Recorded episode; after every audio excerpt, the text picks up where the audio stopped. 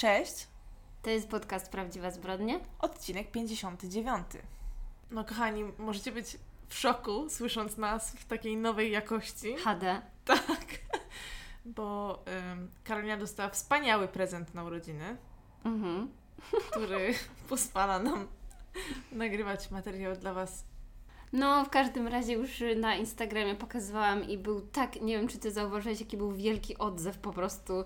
Chyba dostałyśmy 100 wiadomości w stylu wow, super, nie mogę się doczekać, ciekawe jak będzie. I co najlepsze, wszyscy pisali ja nigdy nie narzekałem albo nie narzekałam na Wasz dźwięk, ale fajnie będzie posłuchać czegoś tam innego. Nie no wiadomo, wiesz, ja w ogóle się ludziom nie dziwię, jak słychać Nie no, konkurencja jest jakby ogromna. No, nie? absolutnie, no. Znaczy konkurencja. Nasi y, przyjaciele, podcasterzy I inni. to z różnych dziedzin jakby, no niestety, no, mikrofon na telefonu, umówmy się, to są dwie różne rzeczy, więc zobaczymy. Ja tylko się boję, że właśnie, o, będzie słychać każde branie oddechu, jakieś, nie wiem, lask lasknięcie jeszcze bardziej niż na telefonie. A, o, Nie powinno tak być. No ale w każdym razie, jeżeli dzisiaj by było coś nie tak, to na pewno musicie nam powiedzieć, ale w miły sposób. tak. I będziemy y, szlifować to, bo musimy się nauczyć, bo jednak tego dźwięku telefonowego raczej nie obrabiałyśmy. No nie, nie, tam raz chyba się zdarzyło mi, że ja jakieś tam... Usunęłaś szumy. Tak, tak, że szumy jakieś usuwałam, e, zmywarki w tle czy coś tam, a Mhm. i tak w sumie ją trochę było słychać. Próbowałam robić to tak, jak Pan pokazywał w jakimś tutorialu na YouTubie, no ale wyszło to tak trochę biednie, więc to, to pewnie jest wina moich umiejętności. Ale Audacity wydaje mi się też chwilami mało takie intuicyjne, szczerze mówiąc, dla kogoś, kto jest laikiem w zasadzie. W, mimo No to, że to jest chyba najprostszy program. No mówią w internecie, Dostępny. że jest najprostszy, ale z drugiej strony No. ja też nigdy nie mogę się połapać, o co w nim Tak. chodzi. Więc chyba musimy po prostu dużo filmików na YouTubie obejrzeć, żeby wiedzieć Dołożyć chodzi. sobie jeszcze 50 obowiązek y, i wtedy będzie już idealnie, ale mamy nadzieję, że będzie dobrze, że jakoś, jakoś em, że będziemy zadowolone i że Wy przede wszystkim będziecie zadowoleni z tej nowej jakości. Mm, Tak, ale wciąż y, nie jesteśmy na najwyższym poziomie, bo mamy na nas dwie jeden mikrofon, co też w sumie wydaje mi się, że dla osób, które są w temacie, to wciąż będą na nas prychać. No cóż, nie. Muszę powiedzieć, że nie ruszy mnie to za bardzo. Jakoś nie jestem jakoś specjalnie technologiczna, No. więc. No ale dobra, to tyle jeżeli chodzi o kącik y, właśnie technolo- Techniczny. techniczny, technologiczny. Zobaczymy jak wyjdzie. No. A co u Ciebie, Karolina? No Dobrze, ja dzisiaj y, jestem kontuzjowana dzień piąty. Zrobi, zrobiłam sobie coś z szyją, nie wiem o co chodzi. W każdym razie chyba będę musiała w końcu udać się do fizjoterapeuty, jeżeli to nie ustąpi. Tak poza tym to wszystko świetnie. A co u Ciebie? Ostatni odcinek to było świętowanie urodzin Karoliny, nie mnie. Po tym odcinku nastały moje urodziny. Ja urodzinowe celebracje e, traktuję bardzo poważnie i muszą one trwać co najmniej tydzień, Minimum. więc jeszcze kilka dni mi zostało e, celebracji. Ale no przecież y, Karolina zaprosiła mnie na celebrację swoich urodzin w ten weekend i tak świetnie celebrowałyśmy, że pierwszy raz od nie wiem kiedy byliśmy na tańcach. No. Wszyscy się spocili, wszyscy następnego dnia mieli duży ból głowy. Tak, ale muszę powiedzieć, że przynajmniej znieczuliło to moją szyję, także Coś za co. Więc dzie- dzięki temu świetnie się bawiłam, no i miałam przerwę od bólu, także dobrze. I strasznie mnie onieśmiela ten mikrofon. On się tak patrzy na nas. Jest coś bardzo dziwnego w tym, że już nie ma tutaj telefonu na szklance, tylko y, taki profesjonalny setup. No, dziwne to jest.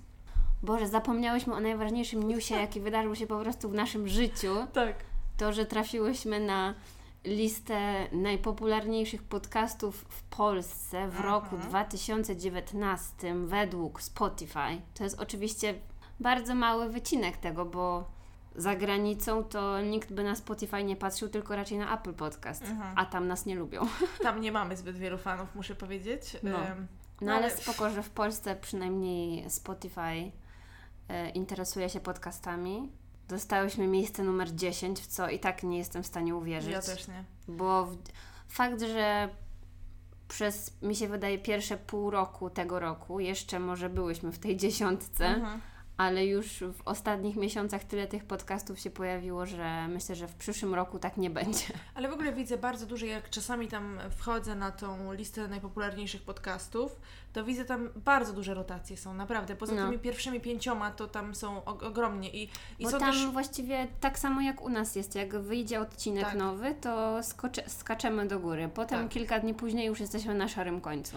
No, dokładnie. To znaczy fakt, i tak tam zawsze jesteśmy gdzieś 20 któreś, więc, więc to i tak jest spoko.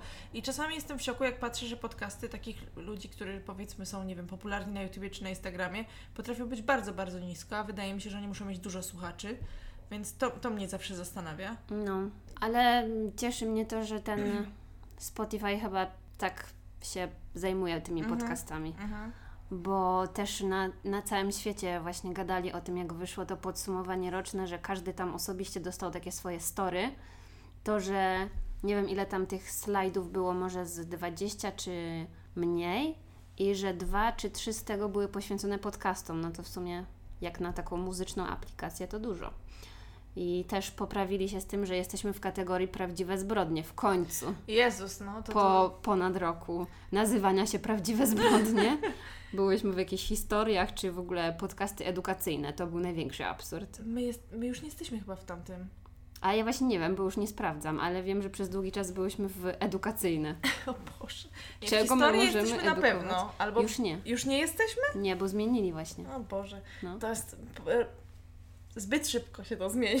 Tak, bo ja chyba w końcu w którejś tej aplikacji jakby zmieniłam nasz gatunek taki odgórnie. Mhm, I może do Spotify to dopiero teraz doszło. mhm. Bo chyba pojawiło się właśnie ten true crime w tym naszym Anchorze czy czymś tam, nie pamiętam. W każdym razie pewnie Was to nawet nie interesuje. Jestem ciekawa, jak ludzie znajdują podcasty, czy faktycznie wchodzą w te kategorie, czy nie. No, mi się ostatnio zdarzyło, że jedna z moich kursantek, pozdrawiam, jeśli nadal nas słucha, jak się z nią widziałam, to powiedziała, że znalazła nasz podcast i że słuchając go, znalazła go w jakiejś kategorii na Spotify'u i zastanawiała się... No pewnie właśnie w tych historiach, bo to było takie. I zastanawia, powiedziała, że jest fanką właśnie takich podcastów i powiedziała, że zastanawiała się jakiś czas, e, skąd zna ten jeden z głosów, aż do nich dotarło, że zna go z lekcji angielskiego. No. Także e, było mi bardzo miło, aczkolwiek muszę powiedzieć, że niesamowicie się speszyłam wtedy. Ja jestem właśnie ciekawa, ile osób, które tak y, może znają mnie, albo no Ciebie też, tak wiesz, niezbyt dobrze, właśnie, Mhm. że z jakiejś tam, że nie są ziomeczkami z nami. czy przez przypadek trafili. Bo właśnie mój chłopak mi mówił, że jacyś jego koledzy, którzy kompletnie mnie nie znają, yy, parę razy mu pisali, o słuchałem podcastu Twojej dziewczyny, a on jakby tego nie reklamuje Tak, tak, zupełnie, więc no. Nie no, przyznam, że ja też się bardzo rzadko przyzna, znaczy przyznaję, to nie jest, że to nie chodzi o to, że się wstydzę, ale jakoś tak, no wydaje mi się, że w takiej pracy jak moja, no to, to ja raczej to rozdzielam, prawda, no co kogo to interesuje, że mam podcast, nie? Więc no ale jakby- zawsze w sumie temat do gadania po angielsku. No niby tak, no niby tak, ale wiesz, też do pewnego momentu ja mam wrażenie, że jednak podcasty były w Polsce mało bardzo popularne, bo był mały wybór polskich podcastów. No ale nie teraz. Teraz jest tego od zatrzęsienia Ogrom. i bardzo dobrze. Uważam, że słusznie, bo przynajmniej teraz dla każdego y, coś miłego Coś fajnego. dokładnie się tam znajdzie. I tak powinno być, no i powinno ich być coraz więcej, także Także z Bogiem. tak. Życzymy, namawiamy wszystkich do tworzenia podcastów i no. E, Tylko żeby Wam nie za dobrze szło. żeby wszystkim szło tak samo. No i w ogóle było mi okropnie miło, Tobie przypuszczam, że też. Właśnie w dzień, zresztą to był dzień moich urodzin, kiedy Spotify właśnie wypuściło to roczne podsumowanie i wszyscy na Instagramie tak szaleli, Tak. pokazywali ile minut w tym roku przesłuchali naszego podcastu, tam były jakieś dziesiątki tysięcy. Tak, no ja troszeczkę takie Masakra. miałam szklane oczy, muszę No. przyznać, że tak pomyślałam, dobra, opłaca się czasami tam No. rzucać kurwami pod nosem, przepraszam na to edytowanie, bo nagrywanie spoko, ale edytowanie po prostu to, no dla mnie to jest Ale zmora. już, przepraszam, dużo osób y, chyba z litości nad nami pisze nam wiadomości, że zajmie się naszym montażem. tak, jakoś nie zauważyłam tego. Nie no, ostatnio przecież Rzuciło mi się coś tam w oczy, ale... Ostatnio przecież ktoś napisał, kupię wam mikrofon. A, tak, tak, Będę tak. wam montować podcasty, błagam, pozwólcie mi. Wiesz co, ja nie wiem dlaczego, ale mi się trochę podoba, że ten nasz podcast jest taki niedorobiony. Nie wiem dlaczego. Jakoś mam wrażenie, że przez to jest takie bardziej nasze może. No wiem, ale na pewno prawda jest, że to No nie, przez no. to tracimy bardzo dużo słuchaczy, no ale z drugiej strony, co No zrobić? na pewno, na pewno. Ale to, że ta akurat może rzeczywiście z jakością dźwięku, to się zgadzam, że czasami jest to frustrujące. I to niezaprzeczalnie, ale akurat z edycją to, że czasami coś jest takie gdzieś tam ucięte, albo słychać psa pijącego wodę, No. albo mój kot biega po ścianach. Ja wiem, czy mi to przeszkadza? Chyba Ja nie. zawsze jak słucham innych podcastów, to staram się wyłapywać momenty, w których oni coś wycięli, bo jestem ciekawa, Mhm. czy słychać, czy nie. I właściwie zawsze słychać. Jak się skupisz, to naprawdę bardzo często słychać. No. Tylko, że no jak jedziesz samochodem, czy nie wiem, sprzątasz, to przecież nie siedzisz tam z uchem przy głośniku No, i to nie jest jakaś Tak. płyta winylowa z Mozartem, żeby No. tam było wszystko idealnie. Dokładnie, a poza tym, no Boże, no jak ktoś coś palnął albo coś się stało i musiał to wyciąć i jest nagłe cięcie, no trudno, jakby bez przesady. Chociaż my też mam wrażenie, że mm, im dłużej to robimy, przynajmniej ja kiedyś miałam obsesję wycinania wszystkiego i Karolinę też y, no, molestowałam, czasami do tej pory to robię, że wypisuję Ci po prostu listę rzeczy, które masz usunąć, ale wydaje mi się, że sama robię już to coraz mniej, że coraz mniejsze części y, wycinam, także mimo to, że mamy więcej słuchaczy, to mniej się stresuję tym, co powiedziałam, więc... No, no bo już w sumie tyle zostało usłyszane przez Tak. ludzi, że już nie ma co. No. Cóż, no możemy Wam tylko podziękować. Nie dość za, za, za życzenia. Mam nadzieję, tak w ogóle, chciałam tylko powiedzieć, że y, na Karoliny urodziny, czyli w czwartek, piątego, spędziłam pół godziny próbując przygotować kolaż. żeby wrzucić go na Instagram Prawdziwych Zbrodni, żeby dać Wam znać, żebyście biegli i składali Karolinie życzenia. I nawet Karolina to doceniła. Ja bardzo się cieszę z wszystkich nowych followersów. Po prostu mam nadzieję, że w końcu po latach aspiracji zostanę influencerką. No ja Ci muszę powiedzieć, że ja byłam pod głębokim wrażeniem Twojej em, relacji z wyjazdu, e, także było to wszystko bardzo piękne, wiesz, także No raczej. no, wyglądało oczywiście tak, jak już sama wspomniałaś, jakbyś była na jakiejś samotnej podróży, wiesz, tam Tak, po- bo moja osoba towarzysząca w głąb siebie, nie tak. pozwala się fotografować. No, ale w sumie, w sumie trochę rozumiem Twoją osobę towarzyszącą, no. Nie każdy lubi być obecny na social mediach i w Mhm. sumie Także dobrze się dobraliśmy. tak. Ja bardzo, bardzo lubię. Wręcz po prostu możecie chodzić za mną i robić mi zdjęcia. Paparazzi. No czego, może ktoś z pudelka się do nas odezwie po Mhm, prostu. Tak. A właśnie, ale y, Twoja persona jest chyba w dalszym ciągu taka mało znana, bo ostatnio jakaś y, dziewczyna, pozdrawiam, pozdrawiam, y, napisała do mnie, prowadzę mi wiadomość na Instagramie, y, czy możesz podać Instagram drugiej Karoliny, bo nigdzie nie mogę znaleźć. No nie, no ja się ukrywam, wiecie, ja się ukrywam. Ja tam nie mam żadnych zdjęć i w sumie nie wiem naprawdę dlaczego, już to kiedyś mówiłam. Ja, nie, ja powinnam, nie wiem, się urodzić chyba 30 lat wcześniej, bo w ogóle nie mam takiego nawyku wrzucania i, tak dalej.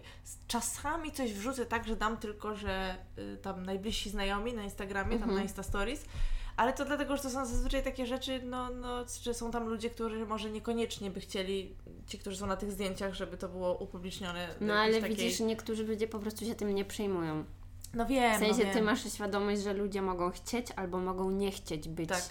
widzialni w internecie, a te osoby, które tak szaleńczo postują, raczej się tym nie przejmują. Zresztą znamy takie. No, Karolina mnie właśnie tak w sobotę zaskoczyła, nie? Że e, kręciła jakieś filmy na naszym szalonym wyjściu. Już też po prostu jak staruszka się tam czułam, ale nieważne. Ale bo- już są niewidoczne, więc tak, nie zobaczycie Nic, tego. już mogę o tym mówić, bo nie zobaczycie. I kręciła jakieś tam Insta Stories i myślę sobie, jako wcześniejsze widziałam, że wrzucała tylko właśnie tam najbliżsi znajomi. I jakoś nic sobie o tym nie pomyślałam. I po chwili patrzę, że coś tam klika, ja mówię, ale co, wrzuciłaś to na zielony? Ona mówi, nie. ja mówię, no David, Ale już po tylu shotach, które zdążyliśmy wypić, to już mi było wszystko jedno, no czy właśnie, to będzie... mi na tym parkiecie też było wszystko jedno, więc te pozy, które tam uskuteczniałam, mam nadzieję, że to był tylko, tylko jeden filmik, że tam nie było ich więcej, ale w sumie teraz to już tam palicho. No. No, ja jak wróciliśmy do domu, to pytałam y, mojego chłopaka, czy uważa, że mogłabym iść do You Can Dance. Mhm. Zdecydowanie, no. E, Wydaje mi się, że te kocie ruchy to, to się nadają do telewizji. Ja czekam, aż dostaniesz propozycję z tańca z gwiazdami, także... Taniec z gwiazdami? Nie, bo ja bym nie lubiła takiego tańca Ale You Can towarzyskiego. Dance już nie ma. No wiem, no to wznowią. Dla Ciebie For me. edycja podcasterów. You can dance celebrities. O mój Boże. Dobra, nie, to jest już zbyt głupie. Ja wcale w to nie wierzę. Ja żartuję. Niektórzy może nie wiedzą. Najwyżej Że to żartuję. usunę. No dobrze, to myślę, że czas już przejść do sedna tego odcinka, czyli do dwóch szalenie mrocznych historii. Mhm. I Karolina dzisiaj, jak tylko przyszłam, poinformowała mnie, że odważyła się opracować historię, o której ja gadałam od po prostu 10 miesięcy, że może zrobię, ale jest taka ohydna. Ym, także jestem ciekawa, jak, jak, to, jak to będzie. No właśnie, z góry mi się wydaje, że trzeba jakieś ostrzeżenie dać. Mhm. Ostrzeżenie, ale ja jakby. Hmm, jakby Os- to zacząć. Historia jest o kanibalu. Mhm. No i to, jeżeli ktoś nie lubi historii na temat jedzenia ludzkiego mięsa, to proponuję, żeby wyłączył. E, Poza tym, ja zbierając informacje na temat tego typa, no niestety wszystko starałam się obrócić w żart. Ale czy da się inaczej podejść do takich spraw? No wydaje mi się, że nie, ale 10 tysięcy osób może nam zostawić komentarz, że jestem nieludzka i strasznie podchodzę do tego i że to jest ludzka tragedia i nie można się śmiać z jedzenia mięsa ludzkiego. No okej, więc jakby jeżeli przeszkadza Wam to, to proszę wyłączyć, bo ja nie mam zamiaru zachowywać powagi i płakać nad tym, że ktoś kogoś zjadł. No, To znaczy, zgadzam się z Tobą w pewnym sensie, bo y, napr- przynajmniej ja zazwyczaj nie mam problemu z czytaniem takich historii. Oglądanie może trochę gorzej, ale czy, no, Nie, ja naprawdę przez cały czas, jak o tym czytałam, to nie mogłam kompletnie się na serio tego potraktować, bo to było zbyt przerażające i cały czas mi się to wydawało śmieszne, wiesz co? Ale tak, ja tak, wiem, tak, że to, to był jest taki, taka reakcja, no, taki mechanizm, więc jeżeli Obronny. komuś to bardzo przeszkadza, to ja proszę nie krytykować mojego sposobu opowiadania historii, bo inaczej się nie da. nie naprawdę, A myślę, mi że było niedobrze, szczerze mówiąc, No, jak a myślę, czytałam. że to jest bardzo interesująca sprawa, o której zresztą możecie wiedzieć, bo koleś e, stał się dość chyba mocno popularny właśnie Mhm. przez to, co zrobił, co jest w ogóle jeszcze większym absurdem. I tutaj mi się skojarzyła ulubiona moja sprawa podcastowa z tym Jackiem em, wiedeńskim, Tak, więc on, on też przecież stał się celebrytą po swoich zbrodniach i tak samo stało się z tym panem, który nazywa się Issei Sagawa. mhm. Y, Łatwiej będzie mówić do niego po nazwisku, czyli Sagawa. I on dlatego jest sławny, bo y, zabił pewną osobę, następnie ją zjadł, a następnie nie trafił za to do więzienia i mieszka w Japonii, ma się dobrze i chodzi sobie po ulicy, po ulicach Tokio. Właściwie odkąd to się wydarzyło. Zawsze no ma nie? przy sobie sztućce. No. Tak, jest gotowy na przekąskę e, w każdej chwili. Mhm. E, tak więc, jak to się wydarzyło? Pan Sagawa urodził się w roku 49 w Japonii. On pochodzi z zamożnej rodziny. Mm. I jeżeli chodzi o jakieś tam jego dzieciństwo, to podobno urodził się przedwcześnie. Jak mówiłam, był wcześniakiem, a to jest o tyle ciekawe, bo to się wiąże jakby z jego problemami zdrowotnymi i z tym, jak powiedzmy wyglądał jako dziecko, bo był z natury po prostu bardzo mały, drobny yy, i też jak się urodził, to miał jakieś zapalenie jelit, chorobę jelita cienkiego, coś takiego, więc już od samego urodzenia miał jakieś tam problemy zdrowotne. No i aha, przyznam, że głównym moim źródłem informacji jest po prostu przerażający tak naprawdę, ale też prześmiewczy tym samym sensie. Wywiad, y, który zrobili z tym Sagawą na stronie Vice'a. Jakiś tam Mhm. pan dziennikarz przeprowadził z nim wywiad. Ja chciałam To tylko ma- powiedzieć, że to jest najodważniejsza osoba na Tak. świecie.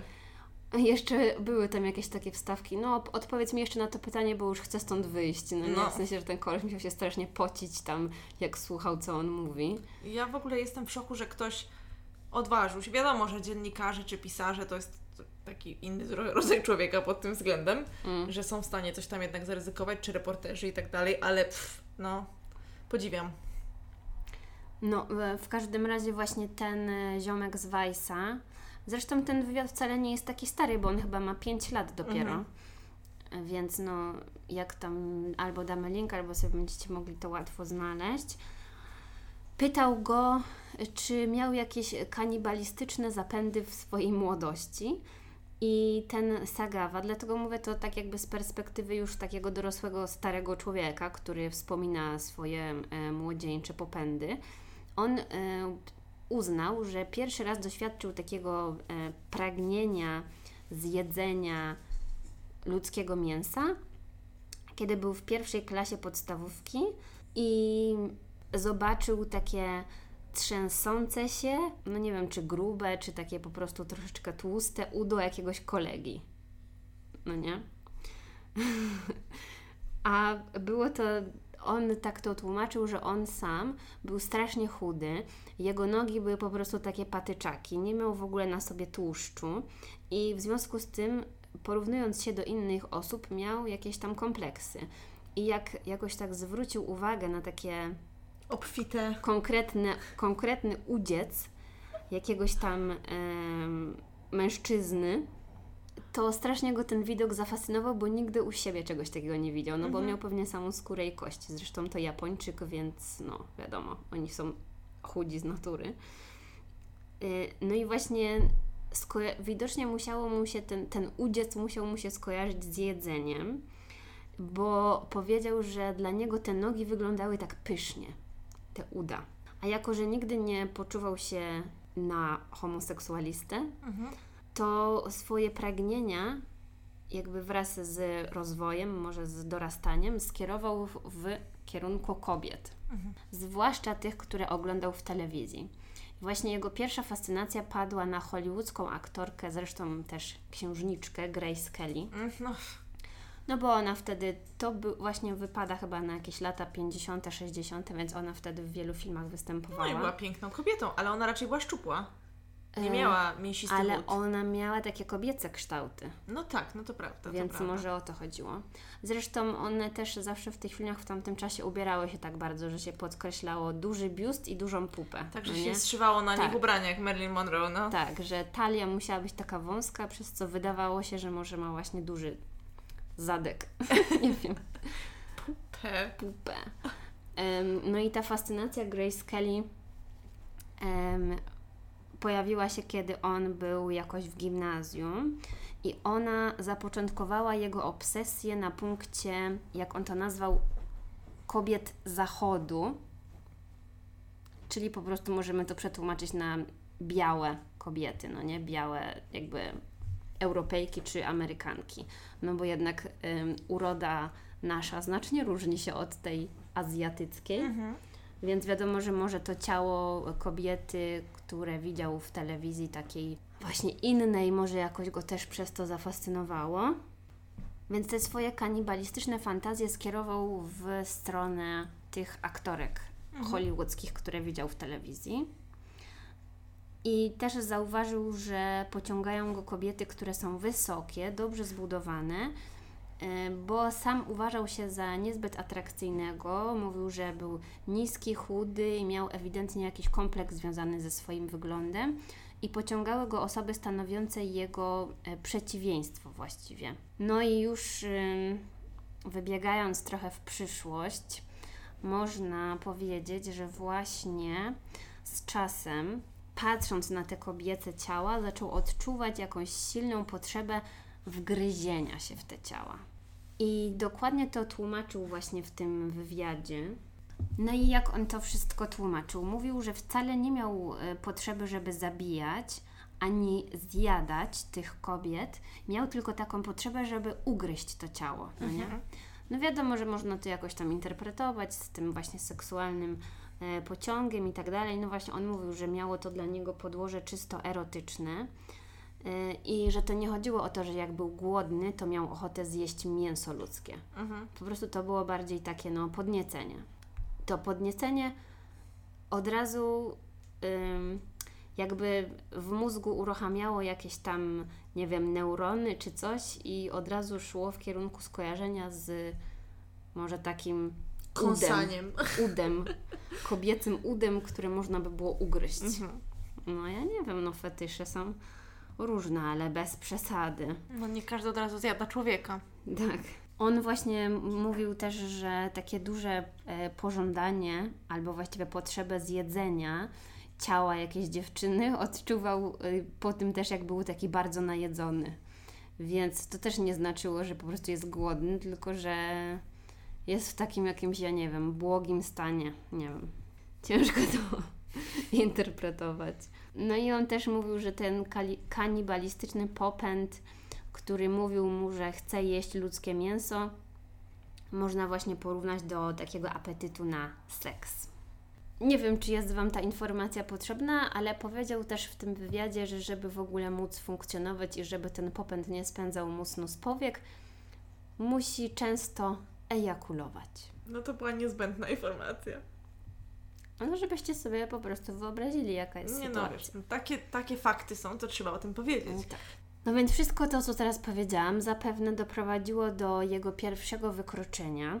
A jego pierwsze wykroczenie wydarzyło się w 1973 roku. Miał wtedy 24 lata, mieszkał w Tokio i postanowił śledzić jakąś wysoką kobietę spotkaną po prostu na ulicy, która była Niemką. Mm, czy miała na imię Helga? Oj, nie wiem, ale na pewno każda Niemka ma na imię Helga. nie, przepraszam, ale jak myślę sobie o ja wysokiej, wiem. postawnej Niemce, to myślę o Heldze. Wiem, wiem, ja też. Więc ta pani była Niemką. E, śledził ją do jej mieszkania. I potem włamał się do tego mieszkania. Była noc. No i oczywiście miał zamiar zjeść kawałek jej ciała. Ugh. Ale nie udało mu się to. Mhm. Miał taki plan, że właśnie zaatakuje, właściwie nie zaatakuje ją, tylko co? Ona śpi, on pewnie miał ze sobą jakiś nóż, chciał jej odciąć kawałek pupy i uciec. Na pewno by się to udało. Nie no, brzmi jak taki plan, plan, którego ona by w ogóle nie zauważyła. No. No, w każdym razie kobieta od razu się praktycznie obudziła, kiedy on tam był na niej, na tym łóżku, bo mhm. ona spała. Więc jako, że on był takim małym chuchrem, to pewnie wystarczyło, że go odepchnęła i on już tam się potłukł na podłodze. I ona musiała e, wezwać policję, bo właśnie on z tej sytuacji został zgarnięty przez policję. I oni oskarżyli go o próbę gwałtu, no bo w sumie tak to wyglądało, mhm. że on e, zasadził się na śpiącą kobietę, i nie wiem, czy tam może on ją zaczął rozbierać, czy coś, nie wiem w sumie, bo nie było szczegółów Żeby za bardzo. Odciąć kawałek jej ciała, no to musiał najpierw je odsłonić, prawda? Tak.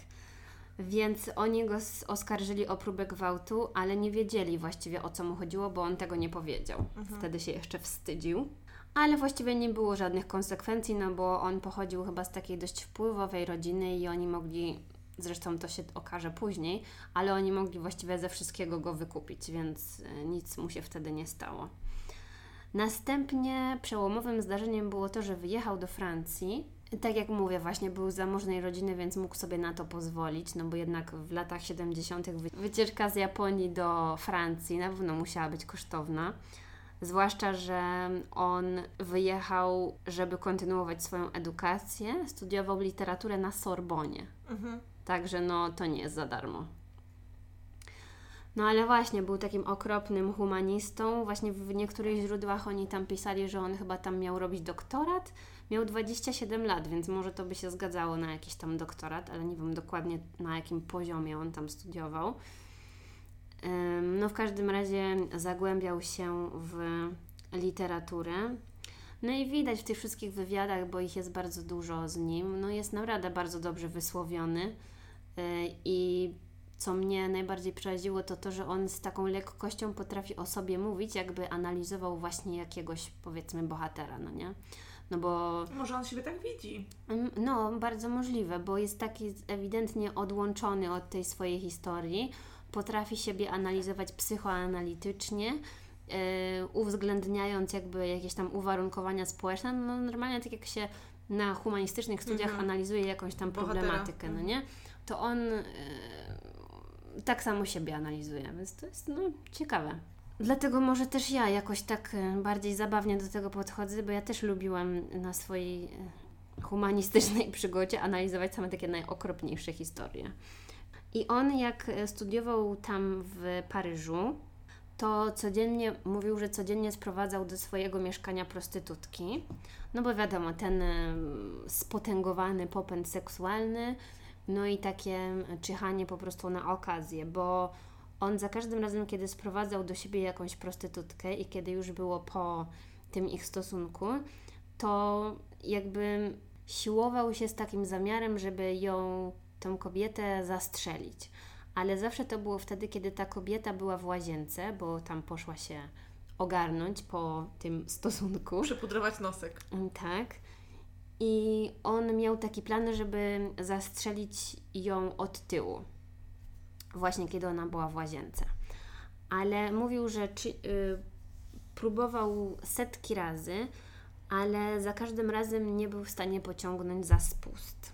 No i właśnie wtedy też y, mówił, że już troszeczkę zapomniał o tym, żeby zjeść to ciało, tylko bardziej był jakby zafiksowany na tej myśli, żeby zastrzelić kobietę, żeby dokonać tego aktu morderstwa.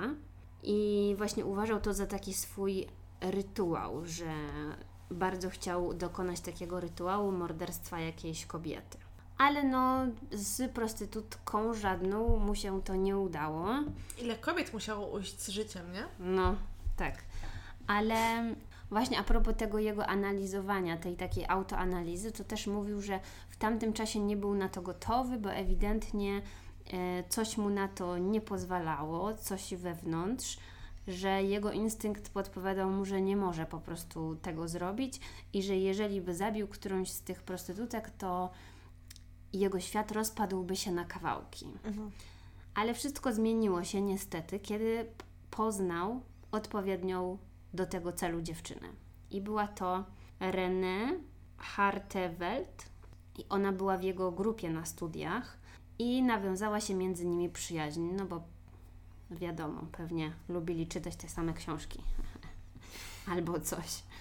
Yy, No i właśnie on tak to tłumaczył, że większość Francuzek, jakie poznał w tamtym czasie, tak już prywatnie, nie, że to były prostytutki, to mm, niby wszystkie tak zadzierały nosa, że były takie niedostępne, a ta wyróżniała się tym, ona była, ona chyba była też Niemką, ale już teraz nie wiem, może to jest błąd. W każdym razie ona była Żydówką. Tak, ona była Niemką, albo przynajmniej znała niemiecki biegle, bo to ma znaczenie w tej historii, więc chyba mam rację. W każdym razie ona właśnie sprawiała wrażenie takiej miłej i przyjaznej, więc on stwierdził, że może do niej uderzyć. Być może właśnie się nawet w niej zakochał, ale do tego jakby sam osobiście się nie przyznał. W każdym razie jakieś uczucie się obudziło. I ona często go odwiedzała u niego w mieszkaniu, to było takie normalne, więc wpadała do niego, żeby tam sobie coś zjedli, albo żeby poczytali książki, Mhm. albo coś. A jak to się spotyka ze znajomymi, no? No. Nie myślisz, że zaraz ktoś cię będzie chciał zjeść. Tak. Dosłownie. Więc podobno podczas jednego z ich spotkań w jego mieszkaniu ona poszła do łazienki. No i jemu to się skojarzyło z tymi prostytutkami, które jak były w łazience, to on wtedy miał to wielkie pragnienie, żeby mm, je zabić. Tak przynajmniej tłumaczył. Więc wtedy przyszło mu do głowy, żeby zabić właśnie ją. Od tamtej pory właściwie zafiksował się na tym, to stało się jego praktycznie obsesją i za każdym razem jak ona się odwracała do niego plecami i była u niego w mieszkaniu, to on celował do niej z broni. Znaczy, Ćwiczył. no, ale on tak opowiada. Mi się wydaje, że większość tych rzeczy, które on opowiada, to też są takie trochę przerysowane, bo już jednak dużo lat minęło od tego czasu, właściwie chyba z 50. No, prawie 50. Ale no w każdym razie tak mówił, że próbował, celował, ale nie był w stanie pociągnąć za spust. I sytuacja, która prawdopodobnie popchnęła go w kierunku tego morderstwa, to było wtedy, kiedy zatruł się rybą, był w jakiejś tam fancy restauracji, zatruł się rybą, miał gorączkę i jakieś omamy i wtedy miał jakąś taką chorą wizję, że ona do niego przychodzi, a on jest taki chory i nie jest w stanie pociągnąć za spust i że ta okazja już nigdy więcej się nie powtórzy i nagle strasznie go przejęło to, że taka wspaniała okazja jakby, mm, jak to się mówi, że mu przeleci koło nosa Mhm.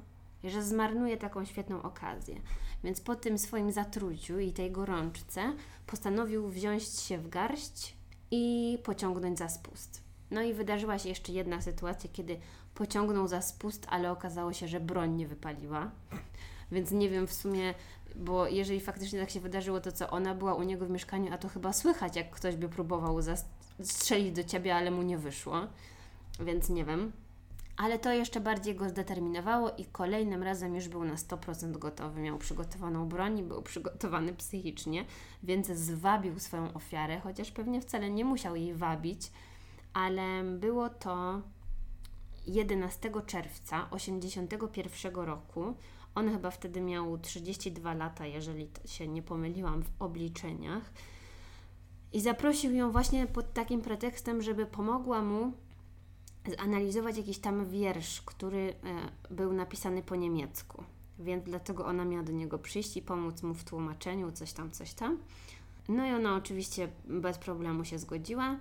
Więc kiedy już była w tym mieszkaniu, to on wykorzystał okazję, kiedy ona stała do niego tyłem, pociągnął za ten spust i strzelił jej od tyłu w głowę. Mhm. Czyli jedna oczywiście z wielu najgorszych rzeczy, jaką można komuś zrobić, ale tak. wiadomo, strzelanie od tyłu, jeszcze w tył głowy jest naprawdę okropne. Mówił, że zginęła na miejscu i że nie cierpiała, więc to jakby miałoby polepszyć tą sytuację. I że. To jeszcze należy mu chyba podziękować w takim razie. I że pistolet y, nie był na tyle jakiś tam silny, więc ta kula utknęła w jej głowie, nie przeleciała na wylot. Teraz z jego relacji wychodzi na to, że po tym strzale miał taką sekundę zastanowienia się, że może powinien zadzwonić po karetkę, ale po chwili pomyślał sobie: Daj spokój, przecież czekałeś na to całe życie, wykorzystaj okazję. No i wykorzystał okazję. I wtedy urządził sobie praktycznie kilkudniową ucztę z ciała swojej przyjaciółki René. I tak, no tak się właśnie napisałam sobie te wszystkie rzeczy, które on robił z tym ciałem, ale jak będzie zbyt obleśnie, to Karolina możesz zacząć krzyczeć. To zamiotuję. Tak. Więc tak jak możecie się domyślić, zaczął od pośladka. Mhm. No bo to było jego jednak największym fetyszem chyba. Tak, to, to, było, to było już od dawna, nie? To mhm. fantazja. I może to są jakieś takie ciekawostki, bo ja na przykład nie wiedziałam, że tak jest z, z ale z drugiej strony ja nie jem mięsa w ogóle, więc nie wiem jak to jest. Mhm. Ale mówił, że musiał bardzo dużo tłuszczu oddzielić, żeby dostać się do czerwonego mięsa. Więc kiedy w końcu dotarł do tego czerwonego mięsa, to przeżył, przeżył jakiś taki Ekstazy. pewnie orgazm. No. I mówił, że nie jest w stanie tego opisać. To, co wtedy czuł, nie jest w stanie tego opisać. Że to było tak wspaniałe przeżycie, no nie? Oczywiście był targany jakimiś takimi emocjami, bo jednak jak dotarło do niego, że zabił jakąś swoją przyjaciółkę, albo właściwie osobę, z którą coś tam go łączyło, no to żałował, że nie była to prostytutka, z którą nie miał nic wspólnego Ktoś i obcy. była taką obcą osobą. Więc tak właśnie po fakcie mówił, że wolałby zabić kogoś innego, a nie tą swoją koleżankę, coś tam, coś tam, ale z drugiej strony też wydaje mi się, że trzeba wziąć poprawkę na to, że on to mówi ile tam, 40 lat później i może już nauczył się myśleć o tym inaczej, a pewnie w chwili, kiedy to robił, wcale nie było mu tak przykro, no nie? No ale tak, jeszcze cały czas powtarzał, że jego takim prawdziwym pragnieniem było to, żeby zjeść żywe ciało, żeby nie trzeba było zabijać przy okazji jedzenia ludzkiego mięsa. No i jestem ciekawa właściwie, jak on to sobie wyobrażał, bo co? Myślał, że będzie w stanie od, odkroić na przykład połowę pośladka i żeby ta osoba dalej żyła? W sensie to by musiało strasznie kogoś boleć, no nie? Nie wiem, może chciałbyś jeszcze z, miejscowo znieczulić na przykład, taki był dobry. No może w sumie w tym filmie Hannibal chyba tak było. Bo pamiętam taką okropną scenę jak... Ale to już była chyba fanta fantazja, bo to nie mogło się wydarzyć naprawdę, że tam była ta górna część głowy A, tak. odcięta i tak sobie jadł mózg. O Jezus. Na żywca, no nie? No ale to jest klasyk. Hannibal to jest To pamiętam, obejrzałam chyba ten film, jak byłam w gimnazjum, to potem nie mogłam spać przez miesiąc. Jak, jak myślicie, w jaki sposób można zjeść ludzkie mięso? Otóż z tego, co ten e, Sagawa mówił, nie był w stanie wgryźć się w surowe mięso i musiał je przyrządzić jakoś, że podobno jest to mięso takie twarde, że nie da się go zjeść na surowo. No strasznie mi przykro, że nie mógł tutaj od razu zacząć konsumować. Ale nie martw się, bo on znalazł jakiś sposób na to. Na przykład mówił, że i to jest już mi się wydaje najbardziej obleśne z całej tej, może, z całej tej historii, że intymne partie ciała połknął bez przegryzania. I tutaj jakby To delicje, tak? To było czy- jeszcze trochę więcej szczegółów, ale wydaje mi się, że nie będę tego mówić. Możecie sobie doczytać, co z tymi intymnymi partiami ciała było dokładnie. Ale mówił, że jedzenie tej właśnie części ciała, no jakby można było się domyślić, wywołało w nim takie największe podniecenie, no nie? I zastanawiasz się, jak smakuje ludzkie mięso. Dokładnie. To mi spędza sen z powiek, no. Więc on powiedział, że oczywiście jest to najsmaczniejsze mięso, jakie w życiu jadł. Mhm. Porównując do, wiesz, prosiaczków, krów, koni czy czego tamkolwiek, kurczaków, to w ogóle jest zero konkurencji. Ludzie są najsmaczniejsi na całej planecie. Jestem ciekawa, czy ktoś jeszcze tego słucha, czy już wszyscy wyłączyli. Aha, napisałam sobie w moich notatkach e, po tym komentarzu, że ludzkie mięso jest najpyszniejsze. Pewnie dlatego tak twierdził, bo był psycholem. Myślę, że to jest bardzo trafne spostrzeżenie. Tak, i mówił też, że właśnie w udach, czyli tym, tej ulubionej części ciała, znajduje się najwięcej mięska do zjedzenia. Niestety już jak zajęło, ta jego uczta zajęła kilka dni, no to po tych kilku dniach to mięso zaczęło nabierać innego zapachu i już nie było takie smaczne. Ale jeżeli jesteście tak bardzo ciekawi dalszej części tej historii, to mówił jeszcze na temat doświadczenia jedzenia stóp, karku, języka, no i oczywiście tego uda. W większych detalach, o których ja już chyba nie będę. To miał taki seans sensoryczny przy okazji, tak? Każde jakieś tam inne odczucie w nim wzbudzało. Tak, no i jeszcze muszę wspomnieć, że ogólnie po tym jak ją zamordował, to też uprawiał seks z zwłokami. Mhm. No tak, ja niestety to też pamiętam z czytania tej historii. No. No ale to już jakby dla, do takich um, obrzydliwych um, zwyroli to już chyba nic dziwnego w tym nie ma. Potem jak przyrządził sobie tą ucztę, to ogólnie te różne części ciała porozstawiał na talerze i zrobił temu sesję zdjęciową, bo są tego zdjęcia w internecie. Nie, nie, nie są aż super takie em, HD, bo wiadomo, że miał jakiś tam inny aparat do dyspozycji, na szczęście nie zrobił tego lustrzanką cyfrową, więc nie widać dokładnie, no ale są takie właśnie talerze z jakimiś takimi plackami różnymi, no nie? Więc... No, ale właśnie już po tych kilku dniach, jak to zaczęło śmierdzieć i w ogóle, no to trzeba było coś z tym ciałem zrobić, więc co taki genialny człowiek może wymyślić, to zresztą przypomina historię tego typa e, Polaka, który uciekł na Maltę, jak mu tam było. Oj. Wiesz, mm, który? Tak, tak, tak. Nie, nie przypomnę sobie za Chiny, ale tak kojarzę. No, no, no. Ale wiesz, że on wszedł do taksówki y, ze zwłokami. Było w torbie. Tak, ze Tak, zwłokami tak, w tak. torbie i tam mu kapała krew. No i Mhm. tak samo było właśnie z tym sagawą. Więc wsadził te części jej ciała do dwóch walizek. Pojechał taksówką gdzieś nad jezioro, które nazywa się Bois de Boulogne. No, super. Super francuski. Jesteś chyba rodowitą francuską. Mówcie mi paryżanka. Dobra, jeszcze raz. Bois de Boulogne. Boulogne?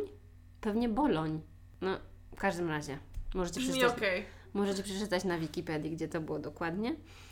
I właśnie z jednym z dokumentów, bo wczoraj wieczorem o godzinie chyba 23 postanowiłam obejrzeć 40-minutowy film dokumentalny o tej całej sprawie.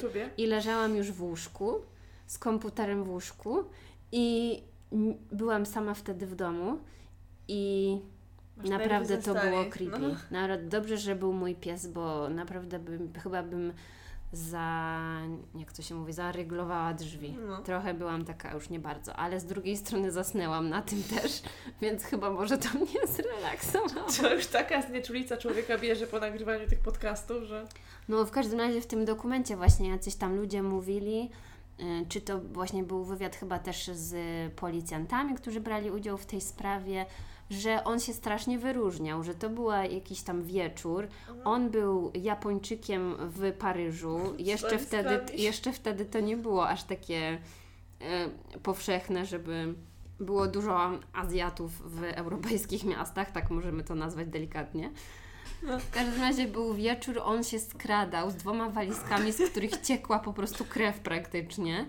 I, I chciał zejść gdzieś na jakieś takie zbocze, żeby być w stanie wrzucić te walizki do wody. Albo jeszcze lepiej ich zawartość i w ogóle otworzyć te walizki i wyrzucić te części ciała wszystkie na trawę, no nie? No to wiadomo Facet było... jest jakimś geniuszem zbrodni, no. Tak, więc wiadomo było, że wzbudzi podejrzenia. Więc ludzie, chyba ludzie właśnie, którzy go widzieli w okolicy, zgłosili to na policję, czy wezwali policję, bo on e, właściwie był na miejscu aresztowany. Więc policja go najpierw aresztowała pewnie dlatego, że zachowywał się dziwnie, ale potem jak miał już te walizki przy sobie, no to zobaczyli, co jest w tych walizkach, bo tak jak mówię, w tych walizkach znajdowały się części ciała tej René. Następnie udali się do niego do mieszkania, gdzie no, zobaczyli wszystkie pozostałości. Wydaje mi się, że tam nawet resztki, przepraszam za wyrażenie, przekąsek jeszcze sobie zostawił na później. No i te zdjęcia, na pewno krew, nie posprzątał nic i tak dalej, jakieś noże, to wszystko, no. No, nie, nie było żadnych wątpliwości. Ale, tak jak wspominałam już to 10 razy, pochodził z zamożnej rodziny. Co, mówię tak dlatego, bo nie wiem, czym się jego rodzice zajmowali, poza tym, że byli zamożni. W każdym razie załatwili mu jakichś bardzo dobrych prawników. No i ci prawnicy e, w Paryżu, kiedy został postawiony przed sądem, e, właściwie nie wiem, czy załatwili mu to orzeczenie. W każdym razie jakiś psychiatra, który go badał, stwierdził, że on jest niespełna rozumu. No ale z drugiej strony, jeżeli ma się człowieka, który mówi, że z chęcią zjada ludzkie mięso, no to ciężko myśleć, że on jest normalny, no nie? No ale z drugiej strony należałaby mu się jakaś kara. Nie no. A oni, zamiast, a oni zamiast kary to kazali go wsadzić do psychiatryka. Mhm. Na nie wiadomo jak długo. Oczywiście, żeby był tam pod obserwacją i żeby został wypuszczony wtedy, kiedy będzie już wyleczony ze swojej choroby. Sprawa w sądzie została umorzona, że przez to, że on został wysłany do szpitala psychiatrycznego, to tak jakby jego kartoteka kryminalna była w dalszym ciągu czysta, no nie? Więc to jest ważne. Poszedł do tego szpitala psychiatrycznego we Francji. To jego rodzina załatwiła mu przeniesienie. Właściwie wydali jakąś tam prośbę o tą ekstradycję czy coś tam. I władze um, francuskie bardzo chętnie go oddały, no bo z drugiej strony takiego zwyrora nie chcieli mieć po u siebie. to, no? Więc on trafił do Japonii. W Japonii miał trafić do ośrodka psychiatrycznego, ale właśnie przez te jego tam różne konotacje rodzinne, albo przez to, że po prostu dobry, dobrym jest aktorem, w Japonii stwierdzili, że wszystko jest z nim w porządku.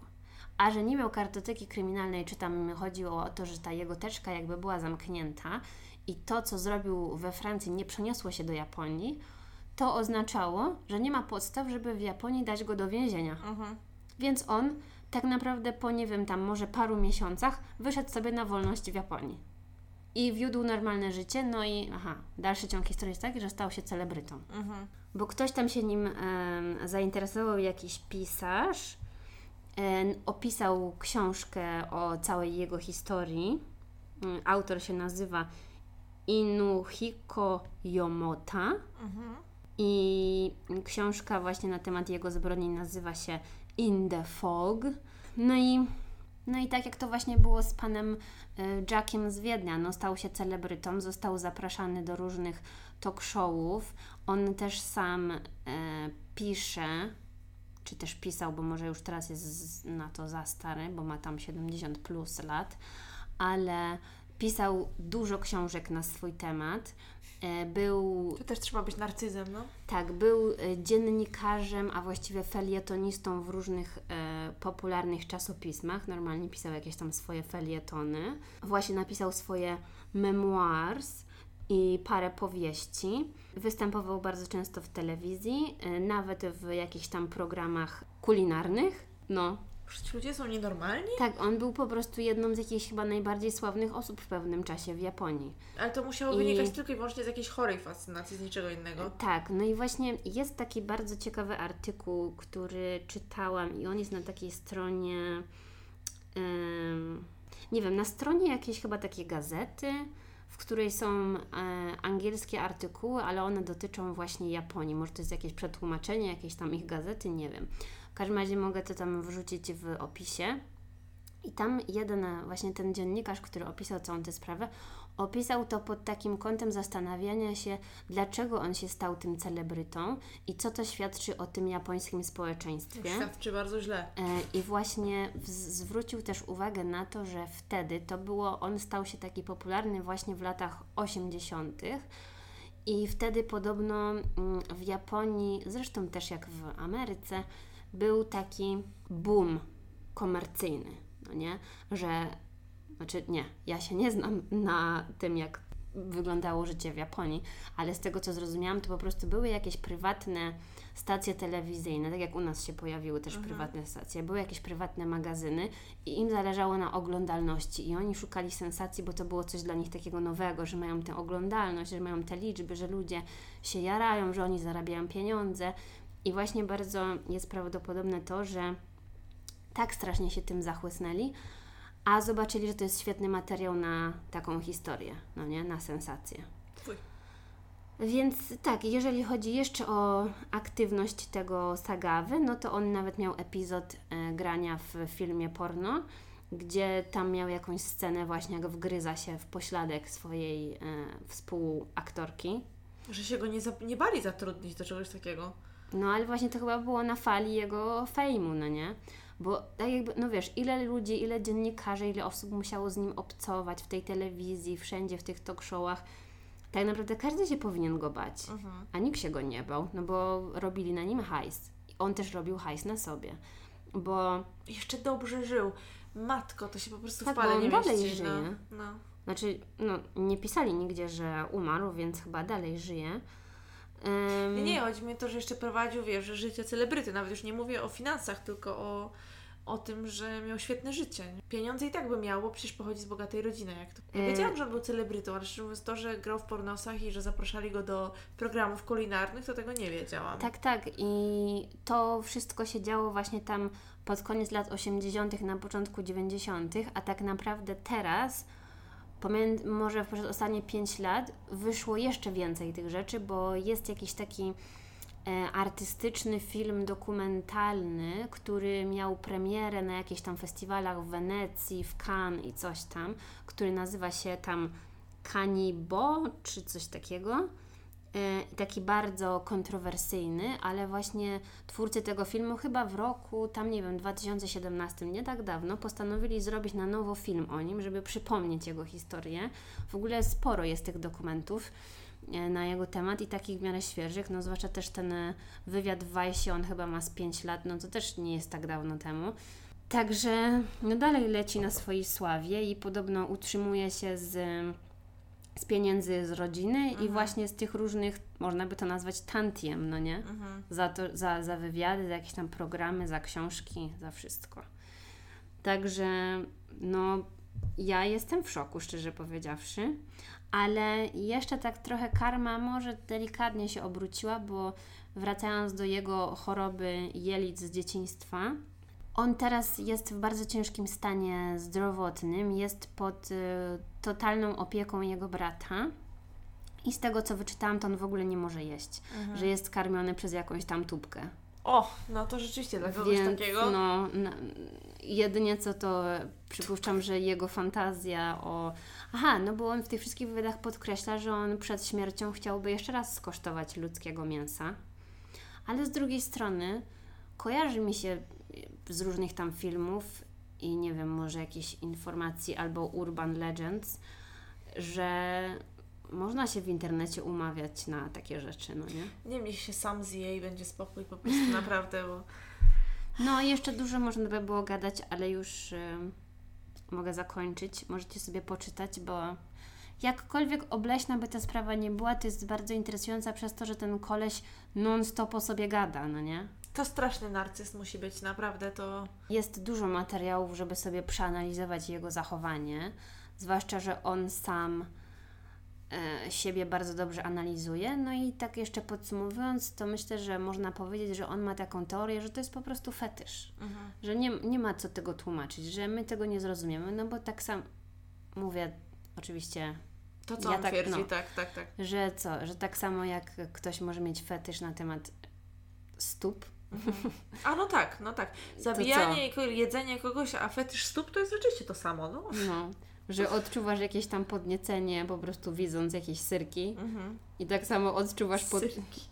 tak samo odczuwasz podniecenie wyobrażając sobie, że kogoś jesz, że gryziesz jakiś udziec.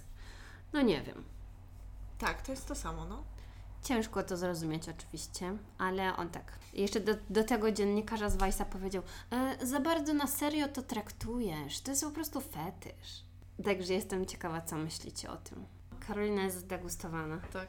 Ale jakoś szczerze powiedziawszy, nie wyobrażam sobie, żebyś ty to mówiła. No dlatego mówię Ci, ja tyle miałam podejść i tak zaczynałam oglądać jakiś dokument, nie, po chwili włączałam, nie mogłam.